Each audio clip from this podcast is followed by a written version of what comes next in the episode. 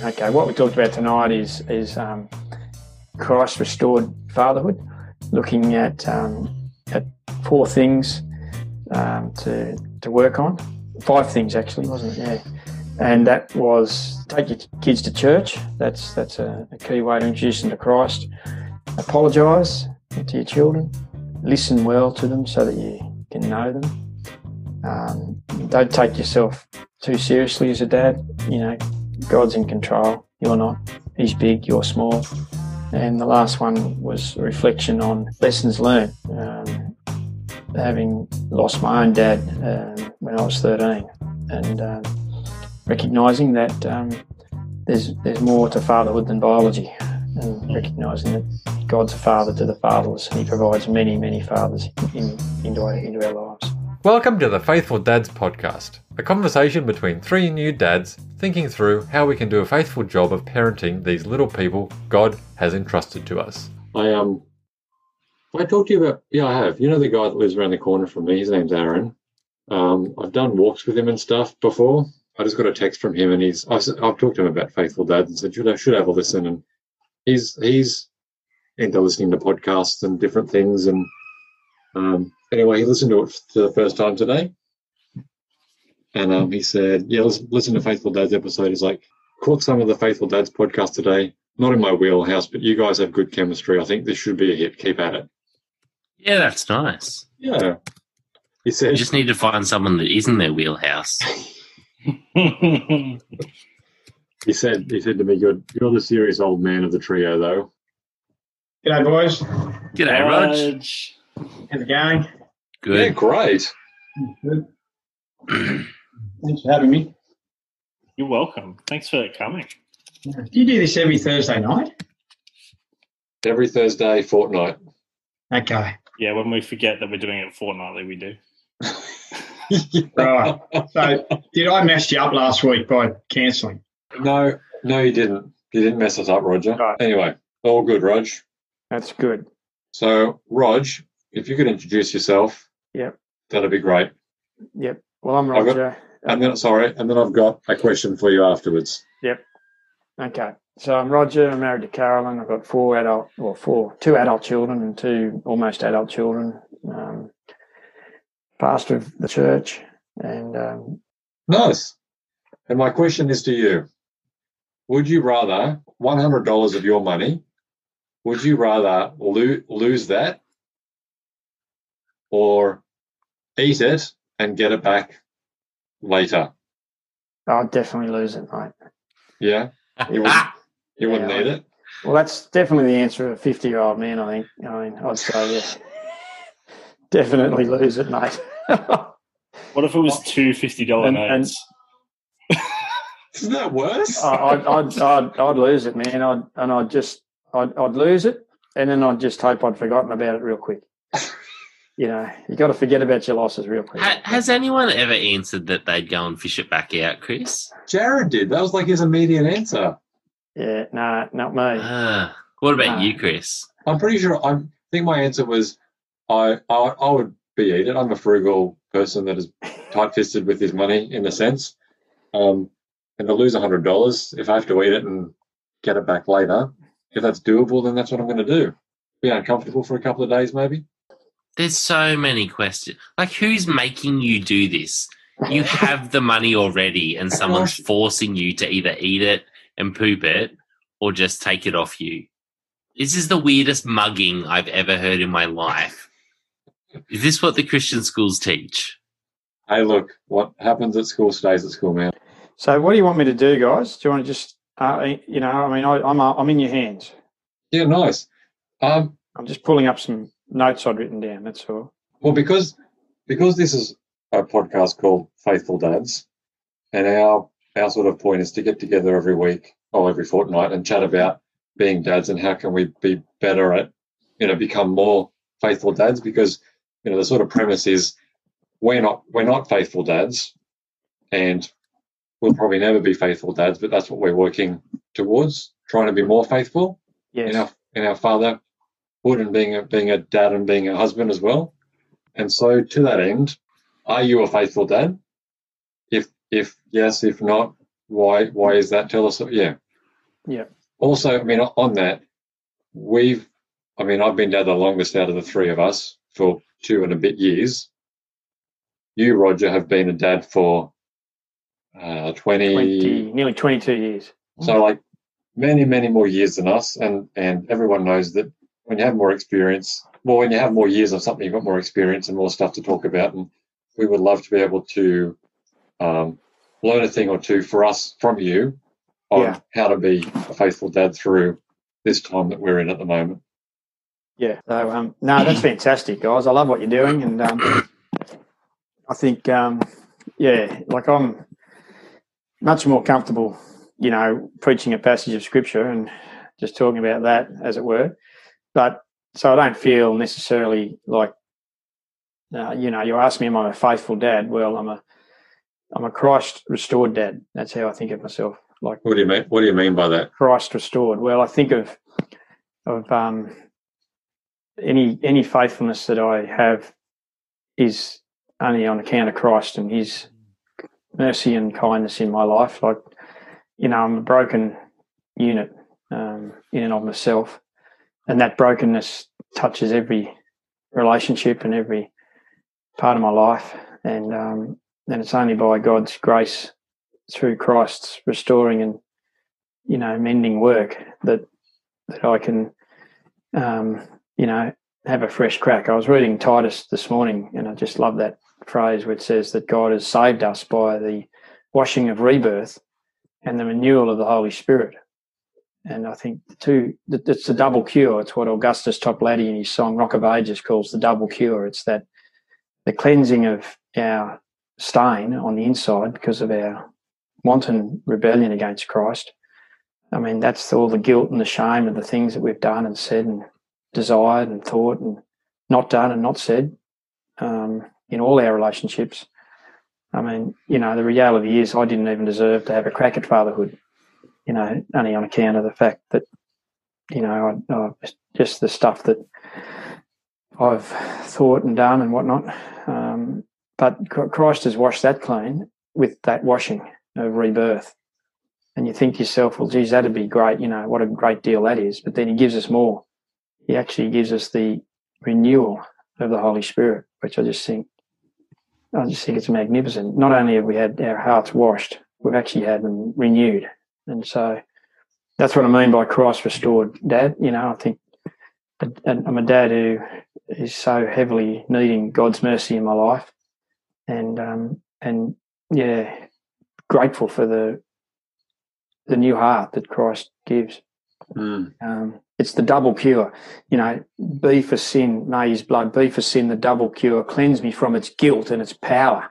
That's that beautiful song, Rock of Ages, the double cure. Not just the guilt of our sin, but the power of our sin to, Mm. to, to, to bind us in slavery to more sin.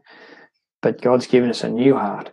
It took me years as a Christian to realize the, the second part of that blessing of, of, of new birth. I, I only really ever focused on, even as a preacher early on, I was only ever focused on the, you know, the cleansing, and, and still I kind of default there. But there's the renewing work, which is so vital. Yeah. Um, so that's one of my first things I say as, as, a, as a faithful dad is the most a Christ restored dad is is is the first thing you've got to do is point your kids to Christ and because they need restoring. Um, they're just like me and I'm just like them. We're all broken units on the inside and and there's just multiple ways you can point your kids to Christ. Um, yeah, I mean I'll give you three.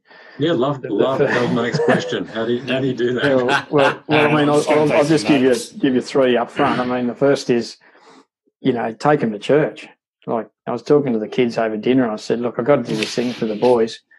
I said, "What, what um, do you think? What is my great? What, what's my what? Name one strength that I have as a dad, and one weakness." And um, and It is brave. yeah, well, I mean, I thought, you know, they they were good about it. Um, they went easy on me, but um, the thing was, Toby came out and just said, you know, look, the best thing you've done as a dad is taking us to church without. Yeah, right. Um, It wasn't. said, It wasn't to get you to do a TikTok with your girls. oh well, uh, that didn't even rate a mention. Um, I was a bit disappointed about that. But, Roger, um, that's one of the best things I've ever seen. Dad said. well, it, it didn't didn't sort of start like that, mate. It wasn't my intention. I just was doing them a favour.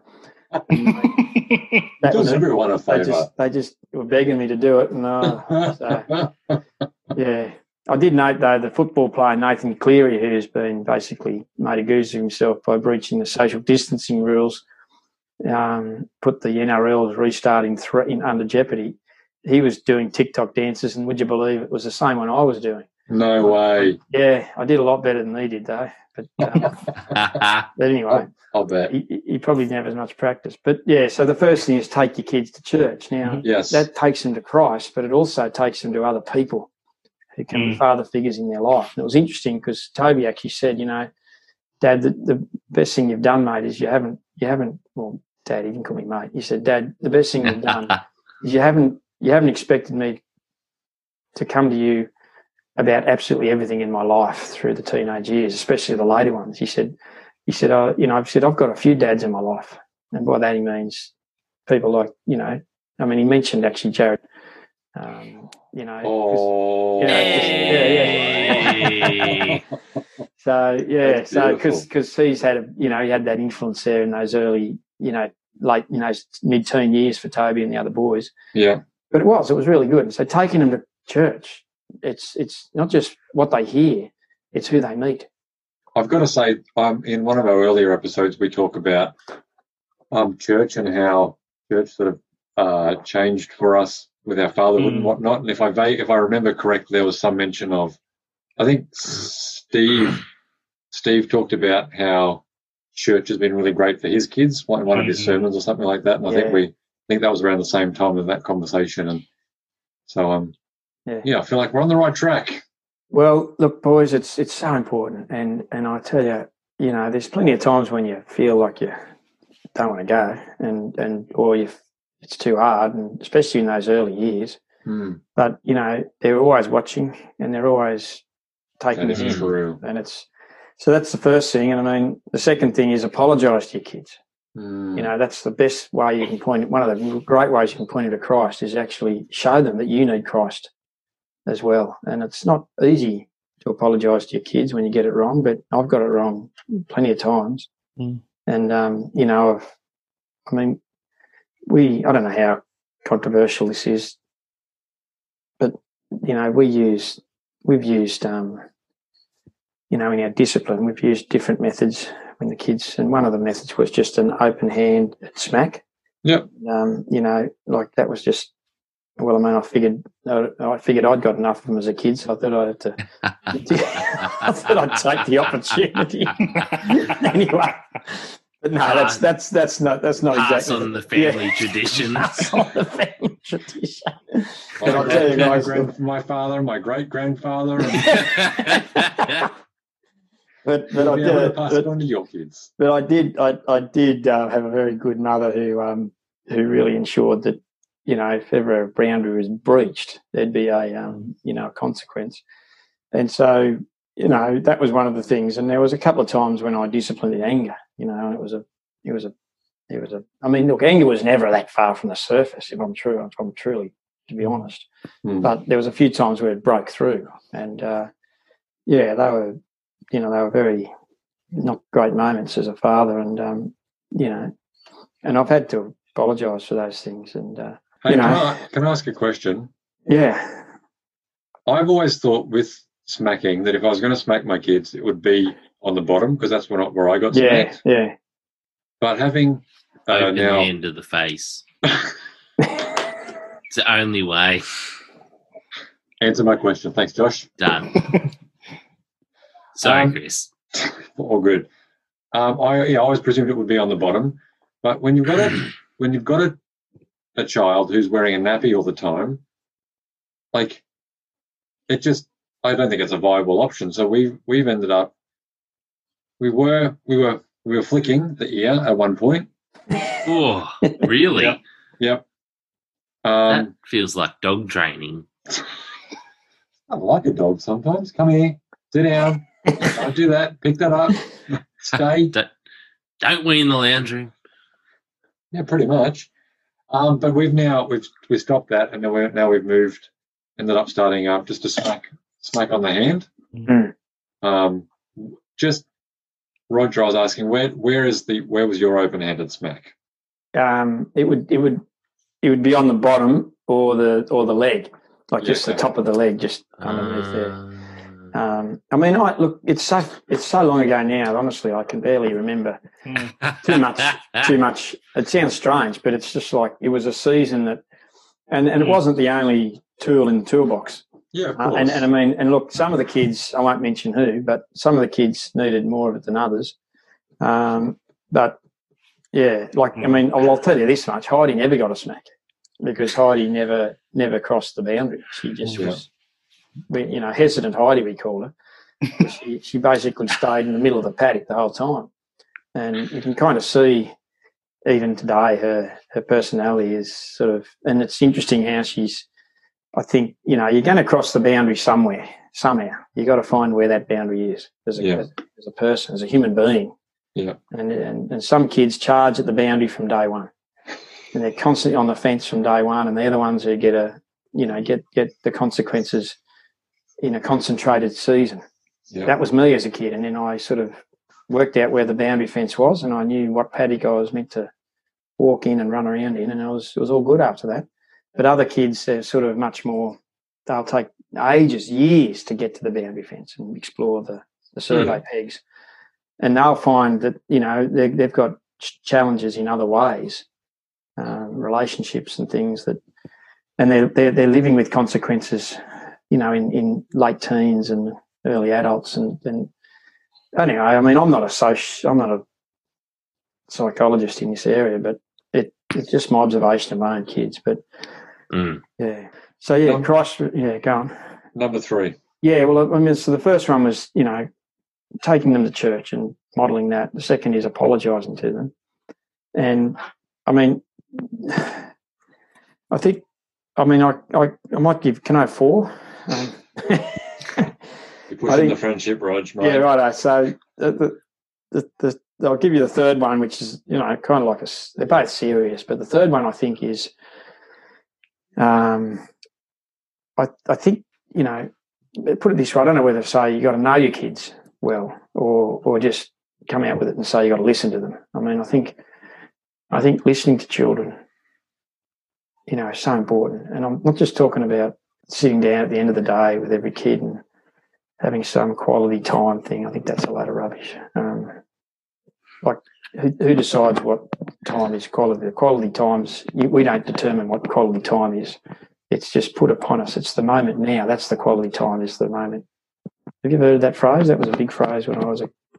People talked about, yeah, got to have quality time with your kids. And Oh, I mean, I've, yeah, I've heard heard about it. yeah, I mean, I don't know. You might have had a bunch of podcasts on it and said how great it was. But anyway, I, I hope I, I hope I can just Nah, we'll just cut it out if Just cut if it out if you don't with our want message. But what, what I mean is, you know, I, I do mean just listening to the children and trying to know them, know them. That's how you help them because each child will come to Christ, you know, through their own sense of need. And, and sometimes that it's always the fundamental need is the same, the forgiveness of our sins and that renewal of the Holy Spirit. But it's interesting how at the end, there will be doorways that each each of your children, you know, find into that fundamental need, and they'll be different Mm. depending on the child. And and I mean, you know, knowing your kids, knowing how different they are, knowing their strengths and weaknesses, um, and you can only know them in one way, and that is by just you know listening to their voice and what what they need. Yeah. And um, so that's that's something that I think is really important. And listening to the kids is, is it's it's often on their terms. So in other words, it's when Oh, they yeah, need okay. you. You know, we can. That's what I think's most important. And um, and and and as they get older, you realise that listening to the kids, it'll happen when you're helping them with something. Like you're helping your kids all the time, and I, I'm sure you guys are doing that, but you're helping them in very physical ways at the moment. And um, yeah, like getting up to them at night and all that stuff.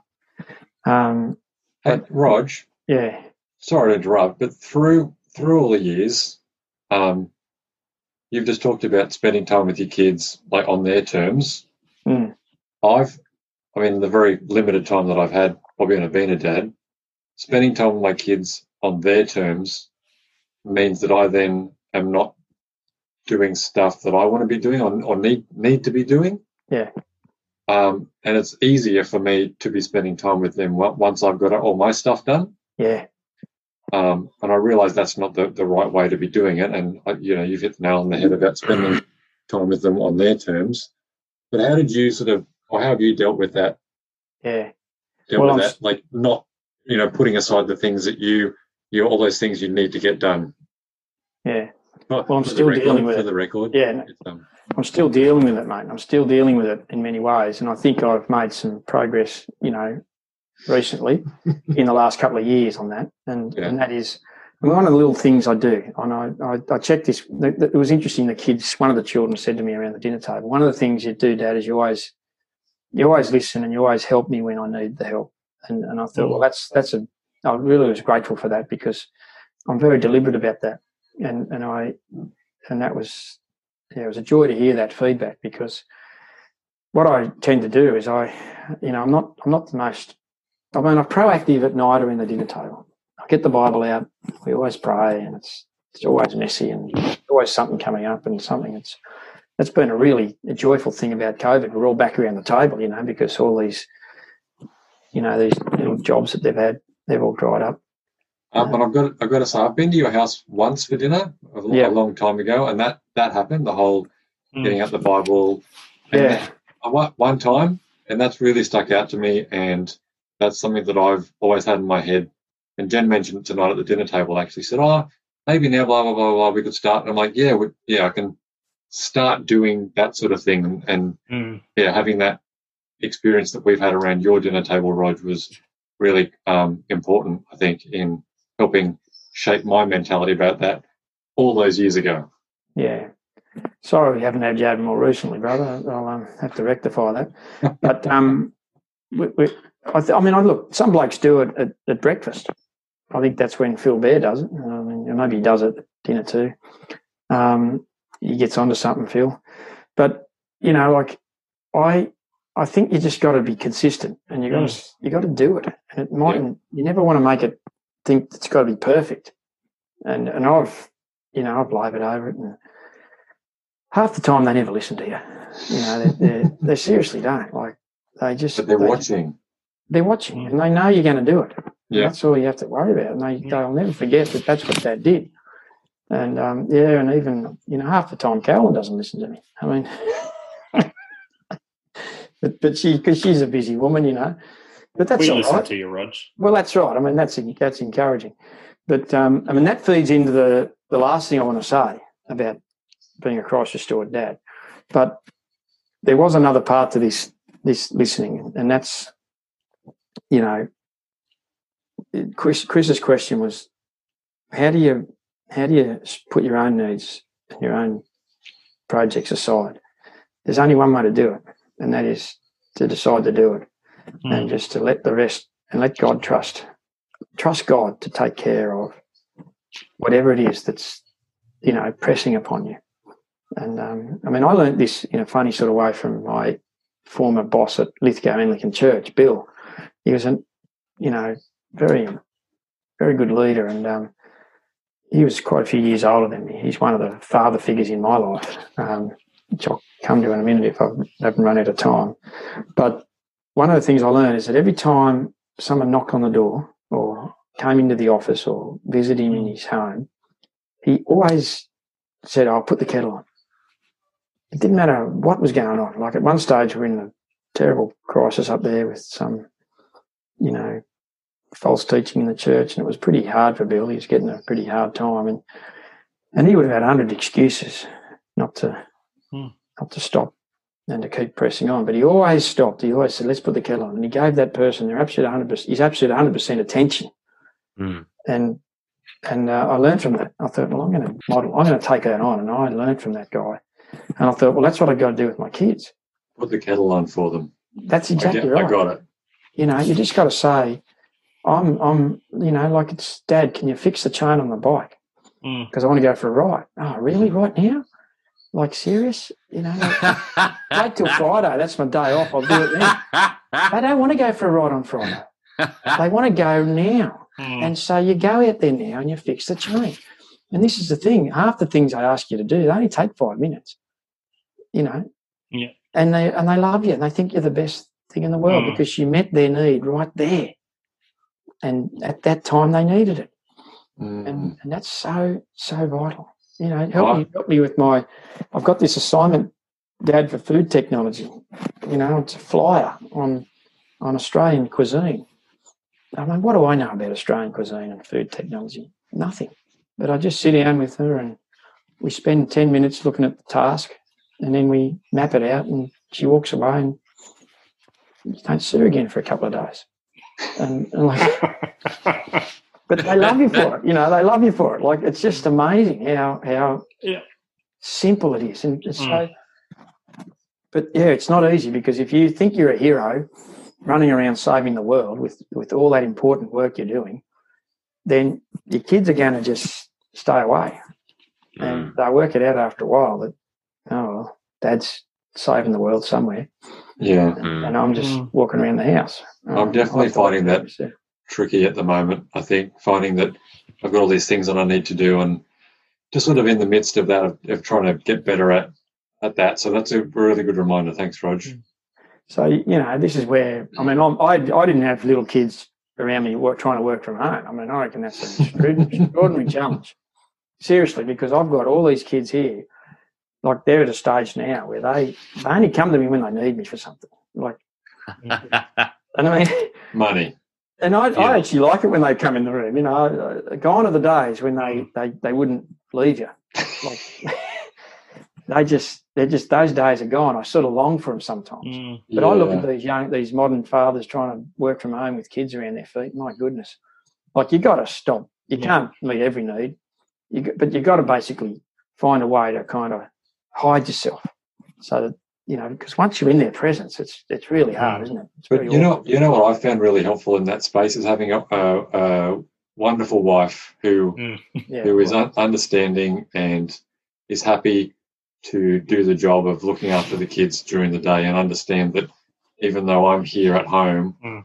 she's I'm still at work, so needs she needs to be occupying the kids, and Yeah. she's yeah done a really great job of that. Yeah, no, it's well, you, that's incredible. I mean, what a blessing. Mhm. Yeah. I mean, I, I was going to talk about how important it is to love their mother, but Toby said, "Look, they've already talked about that, Dad, so they know all that." so I just thought I will leave that one. Hey, Roger, can I ask you another question just around all that stuff that you've just shared? Um, I remember Toby when he was like in later primary school, and I know Toby much better now. And the contrast between the two Tobys is quite stark, I would say. Mm. I Oh, would yeah. say that I, my impatience found Toby really difficult to deal with when he was in primary school. Um, but I, my opinion is that he's turned into the young man that he is because of the father that he had, as well as the mother and the upbringing and all of that, and the other fathers in his life. But um, that's what I think. So, what happened? Well, I mean, you know, yeah, it's what it's, boarding school was it? it's it's it's a miracle. It's a miracle. Um, Miracle. All right, cool. Well, yeah, but I mean, like, it is the it's like, yeah, I I think it's sort of that's a good question. I think it sort of actually sums everything up in a way. Like, it, it, it it's a it's a case study, I suppose, is what I'm talking about. But like, you know, I could I I learned pretty early that Toby was one of those personalities that that you know um, he's a little bit like me in one sense. I mean, my own childhood was a was a real blessing at this point, a gift, because I could see that Tobes was quite a bit like me, and I I had a pretty hard early teenagers, mid teenagers time. Not just because my dad died, but but because you know I wanted to win everything. I wanted to be first in everything. I, I just had this sort of personality type that wanted to be in the centre of everything. Always with the smart Alec comment, you know, always yeah wanting to win. And yeah, like it's it. God did amazing work on me. Are you pointing to someone? Oh, yeah. Pointing to Josh. Oh right, okay.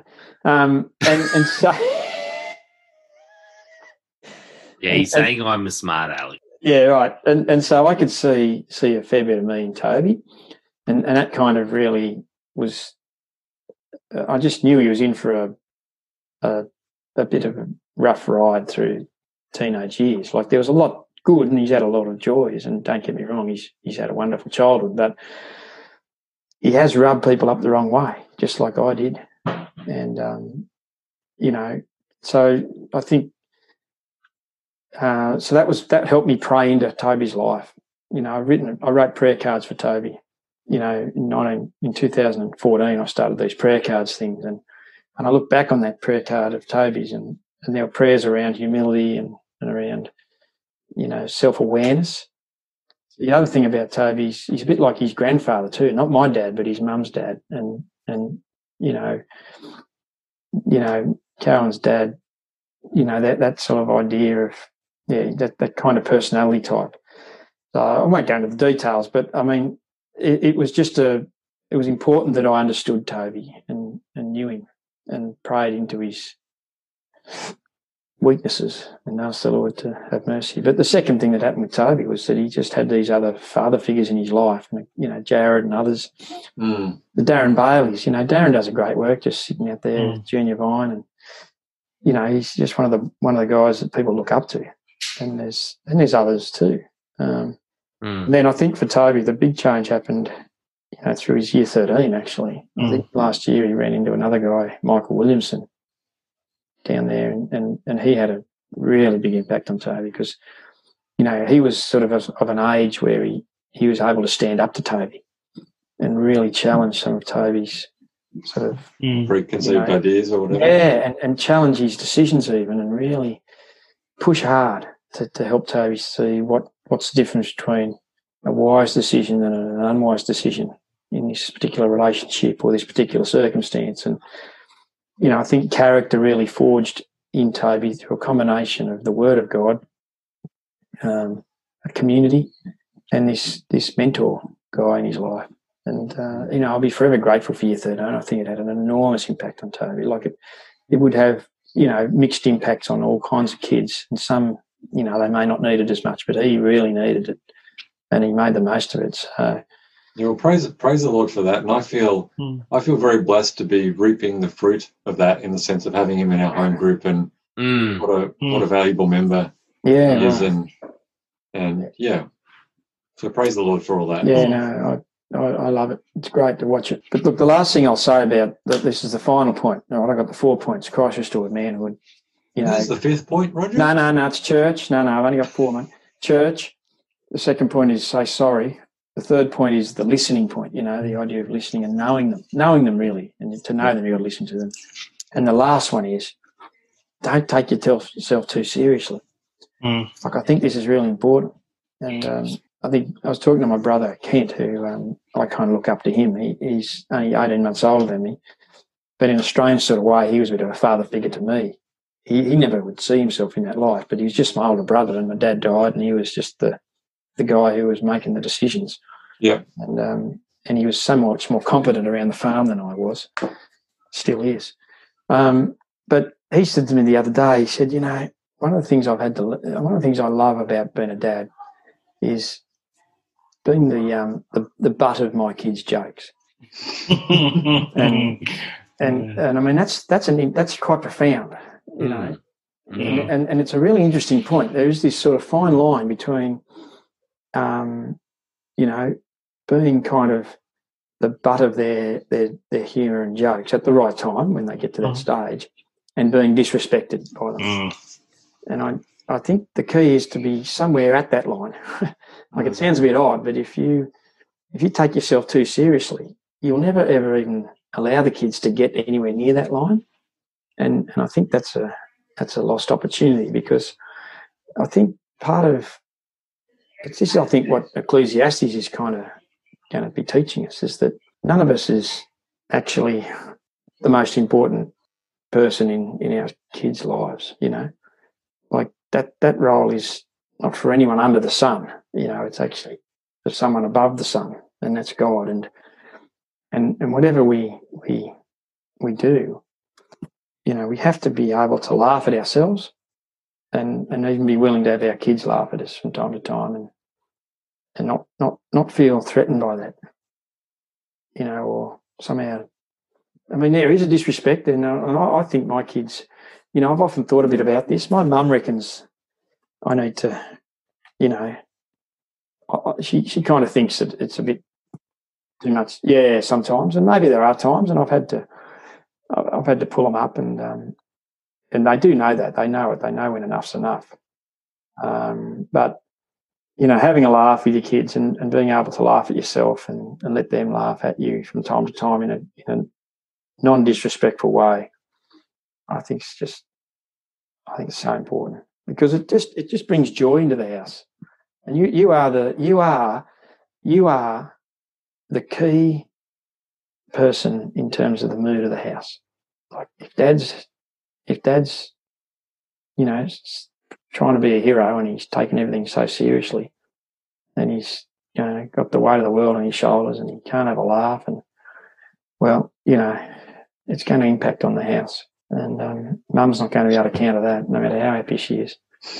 But but if you're you know i mean okay we've all got burdens no doubt. But if you can lay them at the door come in Yeah. and and be able to know that god's got the big picture in his hands Mm. I mean, Ecclesiastes, what's it telling us? You know, really, we're just blokes running around in circles, Yeah.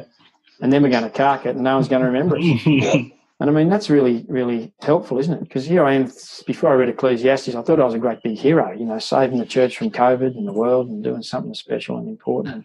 So, and, then, and we all need to hear that, don't we, from time to time? Whatever we're doing, it's it's actually it's nothing compared to what God's doing. Um, so anyway, that's that's all I got, mate, on that. Uh, Yeah, nice. That's excellent. if I can add to that, I um, I think I I've been in a really blessed position um, since coming to the church. Rog, uh, the the relationship we had for for me coming into the church as a as a new Christian and, and meeting with you on that weekly basis to go through the Bible and really learn how to read it and what to look for. Um, For me, it was phenomenal and has done me, you know, untold amounts of you know benefits in in the way that um, that's helped me to lead my family and um, you know coming from a, a place of not having a Christian family like that's for me Roger you've you've filled a you know another father figure in my life. Um, and so for me getting to see and having been so involved with Toby in his later years of teenage or in his later teenage years, getting to see both the care that you've uh, poured out on me as I entered into the church, but also the the love and care that you've poured out on Toby and the benefit that that's been to him, I think is is really cool for me to be able to look back and see the man that Toby is now because of who his dad is. Mm. Yeah, No, thanks, mate. I appreciate that. Oh, that's that's right. encouraging to hear. Um, yeah, it's a journey, I'll tell you. But it's just, So- yeah, So, Rog, yeah. um, I also thought it would be cool to hear your point of view on someone who, yeah, grew up without their biological father. Mm, As in, you know, he died when you were a, a teenager, so you did have him for the earlier times in your life. But um, lots of people grow up with dads in many different sort of capacities, Mm.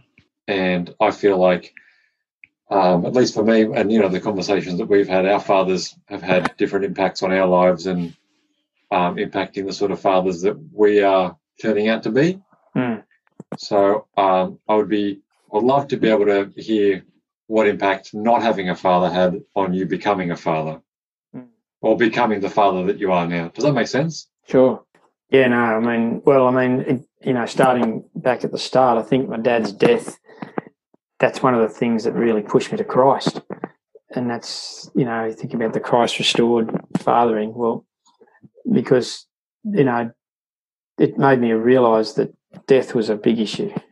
Um, it, it basically crashed through the front door of our house and just tore us to pieces. Um, it's it's a horrible, horrible thing, death Mm. and and to have someone like your father torn out of your life like that, it just, um, you know, it, the trauma that that it, that it, you know, the impact. Yeah. So you know, like death, it's so kind of familiar at one level, but at another level, it should never be, you know, kind of accepted as, you know, just an everyday thing. It's a terrible thing. So, but you know, the reality was, I knew that there was a big problem in the world real quick. I had a first-hand experience of that. I mean, some people can go through life honestly, and I mean, it's beautiful. I love it. I'm happy for them, but they can, they mightn't lose a loved one close to them till they're 50 Mm. or even later in life. Like it's just incredible. Like some people, their, their grandparents are still alive, their parents are still alive, all their peer, all their siblings are still alive, their kids are alive. Everyone they really hold dear is still Mm. alive. And uh, but I was, you know, confronted with the reality of death. You know, as a thirteen-year-old boy, and so I knew that there was a big problem in the world, and I had to find a, the, the you know, I had to find an answer, and that's what threw me to Christ. And, Mhm. you know, I'd heard about Christ from from childhood, but and the resurrection of Jesus suddenly took on a new meaning. Mm. So Yeah. just just to cl- just to clarify, at 13, when your father passed away, you weren't a Christian. Uh, I was I was in the community of faith. I was going to church every week. Dad did that for me. He, he um, and Mum. Oh, she was the driver really, but but Dad was always there. But he he, he was a quiet man. My dad, um, bit like me. Um, no, and um, and um, but yeah. So I was, but I was much more interested in staying home and watching the footy. If I had a choice, I would have stayed and watched the footy on TV. I wasn't in love with Christ at that point, but Yeah. it was two years later that that I that I met the Lord Jesus personally and, and surrendered to Him and received the forgiveness of my sins. You know, which were multiple by then. And you were saying the big the a big part of that was the reality of oh, death Oh, without in the doubt, world. without a doubt, like just I just had to. Yeah, you just can't. You can't be bruised that bad and not look for some sort of balm. You know. In your heart. So how, so how did you how do you it, it almost seems contradictory to be a 13 year old boy have hmm. your father taken away from you have that trauma like i don't know like a lot of people would blame god or Yeah. or yeah. or you know turn away from god and say why would you do this you know that Yeah. that sort of that sort of line of thought but it sounds like you went the opposite way and Yeah. that almost seems um, contradictory or does doesn't make sense or whatever. Look, it's a great point, Chris, and I totally respect people who who go the the other way in a sense. I mean, I don't blame them, and I've I've seen folks do that, but yeah, for me it was it was quite quite different. I mean, I've seen it happen as a pastor. You know, like we had this couple in Lithgow, terrible situation. They they lost one of their children to a cot death, and they Mm. were they weren't really they weren't Christian at, at that time, but that threw them to God. You know Mm. it pushed them towards God because they, they their, their logic was quite sound, I thought, and that is, you know, like there's got to be more to this life because you know Mhm. my nine month old baby has just died. I mean, if that's if this life is all there is, it's a miserable Yeah. life we got, Mm. and that sort of made them think about more to the life, and that's where they Yeah, through, right. through to God. But you know, for me, I think it was this one of the little things that I probably didn't mention, and that was that I knew Dad was a Christian, and the funeral was around the resurrection hope of Mm. my father being in heaven. And I think probably what drew me early on was I just wanted to see my dad again. And I thought, well, you know, I want to, I need to, I need to find a way of seeing dad again. And that's probably what was part of that kind of journey to Christ. Yeah. You know, but, but you know, strange as it sounds, I mean, these days I, I, I, it's so long ago, guys. You know, it's just Mm. unbelievable. It's like another lifetime. I look at photos of my dad and I wonder, who is that man? Mm. like it, you know you'd hardly believe it but Yeah. you know you talk about ecclesiastes in one generation not known by the other well i can Mm. confirm it i never think about my dad he was a great bloke but i have i'd go for whole days weeks and not even think Yeah. about him and he's only you know 37 years ago he died Mm. Mm. you know like it, it's amazing how true that's that that book is ecclesiastes one generation to the next Mm. but but anyway, the, the thing that I suppose I learned from it was, in terms of the most important thing I think I learned was that fatherhood is not just biological. Mm. You've already flagged that, I think, Chris. Mm. That that's it's not just biological because you know one guy deliberately he was working in Lake Cargelligo, which is about you know hundred k's up the road, and he was part of the church there, and and uh, he knew that my dad had died. I mean, he knew our, we had sort of a combined church sort of situation between Lake and Hillston, and we all kind of knew each other, and he'd come over from once a month to Hillston for church, and and but he knew, you know, he obviously knew dad died, and he knew that there was, you know, four boys in that family. I had three brothers.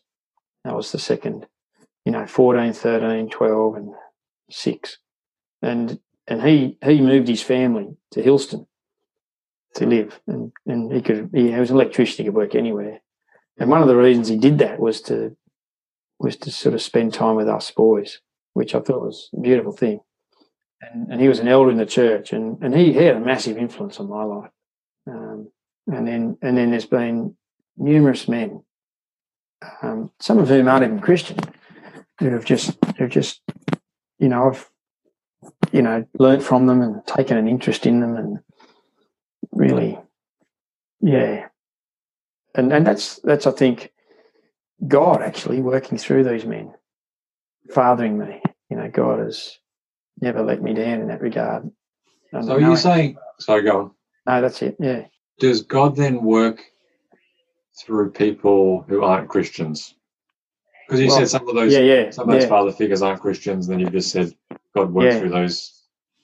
Yeah, definitely. Absolutely. All the time. I think, you know, you see it in the scriptures, you know, like even in last week's chapter, in, in chapter 28, you know, like the islanders there in Malta, God works through those guys, you know, they showed uh, unusual hospi- unusual kindness and Publius, you know, generous hospitality. There's no evidence that the guy was a Christian. Um, and yet they really did care for Paul and God, God's working through them all the time. And so, yeah, I think that's probably the most that's probably the biggest thing that I've realised is, and that's why how's that impacted my fathering? Well, it's impacted it this way that you know I've never felt that I'd be the only person influencing my kids. You know, like I've always had this expansive view of you know the influences in my in the life of my children and, and welcomed it and not felt threatened by it at all. Like the fact that Toby would only share something with Jared is a joy to me. You know, it's, it's not a not a not a burden at all because I think why would I think that having had the benefit of multiple fathers, you know, that, that that's not going to be the experience of my own kids, whether it's fathers or mothers, you know, as it were. But you know, fatherhood's way more than bio- biology. It's it's a it's a relationship that we can have with each other's children. Um, I think that's a that's a Mm. I like that. That's like a motto or like a something, Yeah. you know. Fatherhood is Mm. more than more than biological. Biology. mm. Yeah, I like that. All I- the stepdads out there. That's right. Yeah, Mm. you see some wonderful know. examples of that. You know, you love it, and uh, and the Sunday school teachers. What great Mm. sort of Mm. unbiological fathers those folks are, and Mm. youth leaders, youth leaders. You know, like investing over time Mm. in people's lives, not just you know there one minute, gone the next. Can I throw a curveball question at you, Rog? Yeah, sure. about instead of being a curveball, how about like a wrong'un ball at you or a leg break ball at you or an in swinger ball at you or Yeah, something? and uh, uh, can I swing bowl a question at you? Um, a banana kick at you. Um, I, I don't know about the rest of you guys, but for me, like as a young kid, I had this image of my dad as Superman. Like he was invincible. He was the strongest man on the on the planet. He was the smartest man on the planet. Like just had this idealistic view of my dad. And um, I don't I don't know about the rest of you guys, but for me, um, like I can look back and there's a couple of times that really broke that illusion. So like the first time that I outran my dad was this real like strange moment for me that he wasn't able to keep up with me anymore. And then uh, there was a, a time at my 18th birthday party where he, he really hurt himself and basically was confined to a bed for weeks because of the damage he did to his spine. and just these little moments that just really shattered this illusion that my dad was invincible.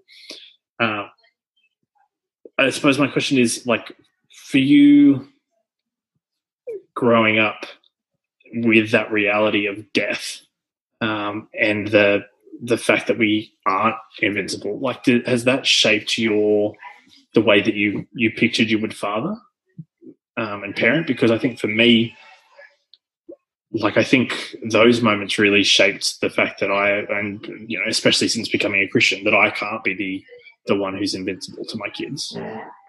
Look, let me tell it. Yeah, I think de- definitely, definitely. You just remind me of a story, and it's a little bit sort of a, a bit of a tangential way of answering that question, but this is one of the things that I think I learned most about my through my dad's death, and it was through my mum and her vulnerability. So, in that same light, I used to think my mum was like this machine, you know, who just did everything when you wanted it and how you wanted it, and I never realised she was a human being. It seemed to sound odd, didn't it? But until I saw her crying on the lounge when I come home from school every day for you know, it might have been a period of a month, you know, weeping over dad's death and probably sitting there wondering how it's going to, what's going to happen. You know, there she was on a farm with four boys. She didn't know the first thing about farming. But God provided a father who happened to be my uncle as well. And he, you know, that was that's another story. But but you see, what happened was I learned empathy.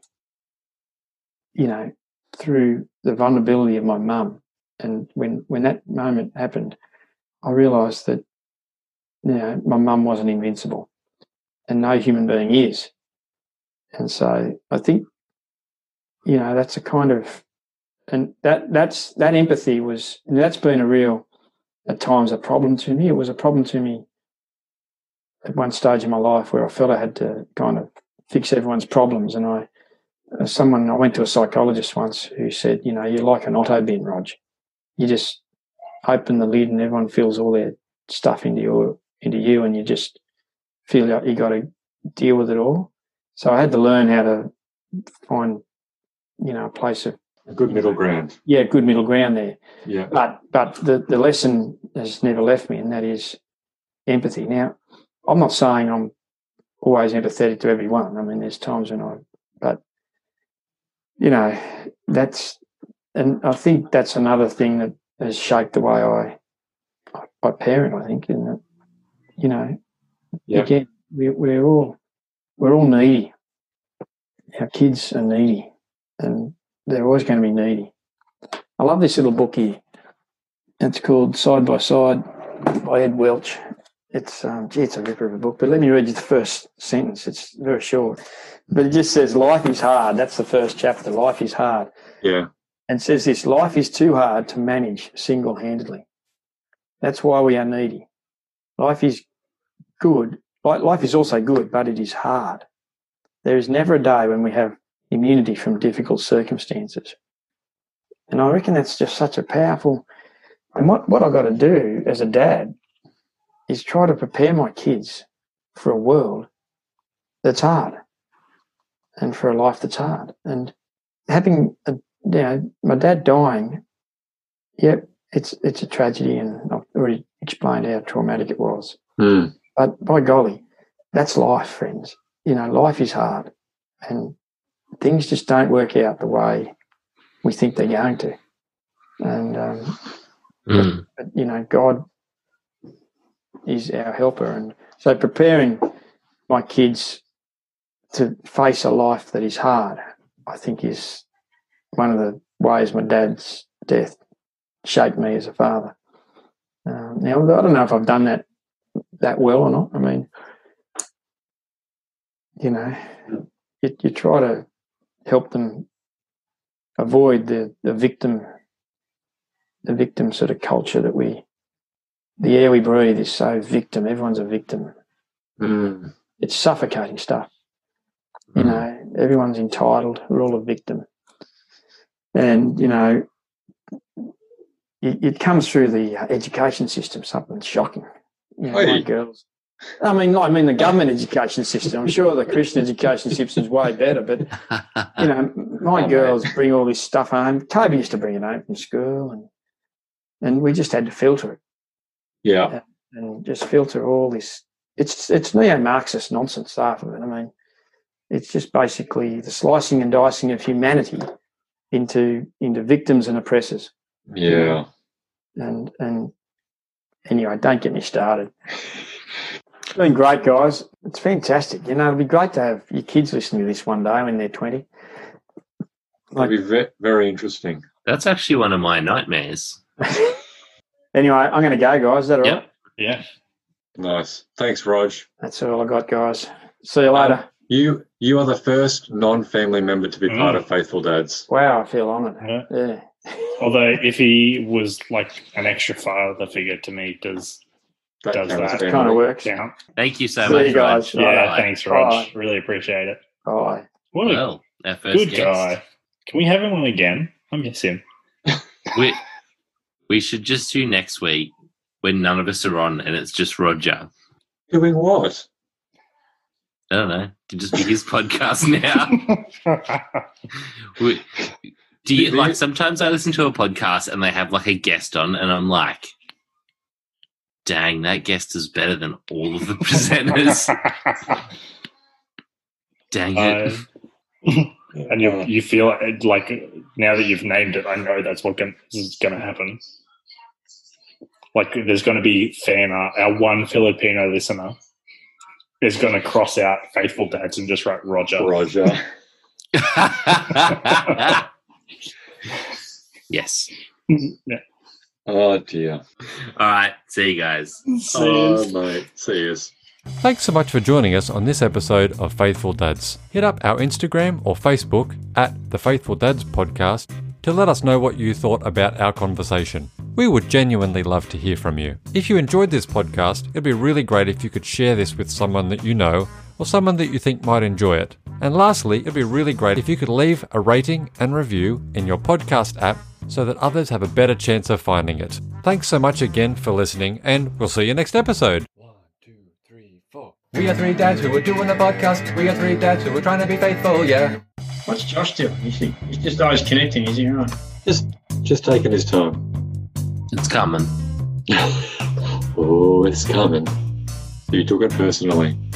Oh, yes. Yes. Yep. I mean, obviously, Jared would never have to worry about this. He's eternally mature. Well, it's from your throat. Yeah. Alcohol. Anyway, I mean, I'm not a social. I'm not a. Half the time they never listen to you. You know, half the time Carolyn doesn't listen to me. Actually, one of the things I I appreciate. Um, How late, Toby? I'm in bed. Yeah, yeah so you'll you'll take out any stupid things I've said, and yeah, no, Chris is pretty good. How long is an episode? Well, if your belly flopped onto soil, it would hurt a lot more. She got lunch, and I was like, oh, yeah, I'll have lunch with you. And then she served up the weirdest dried chicken. I think it was like maybe a couple day old barbecue chicken with hot chips, couple couple bits of straight potato. This is trash. You haven't given me nearly. A very busy man. yeah, apparently. He's the Um, boss. He couldn't be a lady. He's the boss. It was. But it's good to know, Jared, that Chris thinks your head doesn't look that bad. yeah, it's not much. great, but it's not, it's not that bad. Chris, Yeah. this is my regular head. I'm doing alright. How? Uh, how? Yeah, everything's going well. Yeah, real. I- Um. Yeah, good. Uh, got a got a wart to cut off. I might do that instead. So how's isolation going, Jared? Oh yes. Iso. Isolation. The Rona. Don't say things about my mum. I'll fight you. Wouldn't this be better? Because we're all in it together. This should be our oh. secret signal. If you're a faithful dad, you do that, we know it's you. do the Chris. Do the Chris. How do you do a thumbs down emoji? Why are my hands black? What? I'm unsure what a virus would do with a hundred dollars. But when Chris puts it back here, are you, welcome to the jungle. Hey, Mon, my name is Chris Mon. well, I'm stuck here. And Margot's here. And hello. it was heckin' cute. oh no!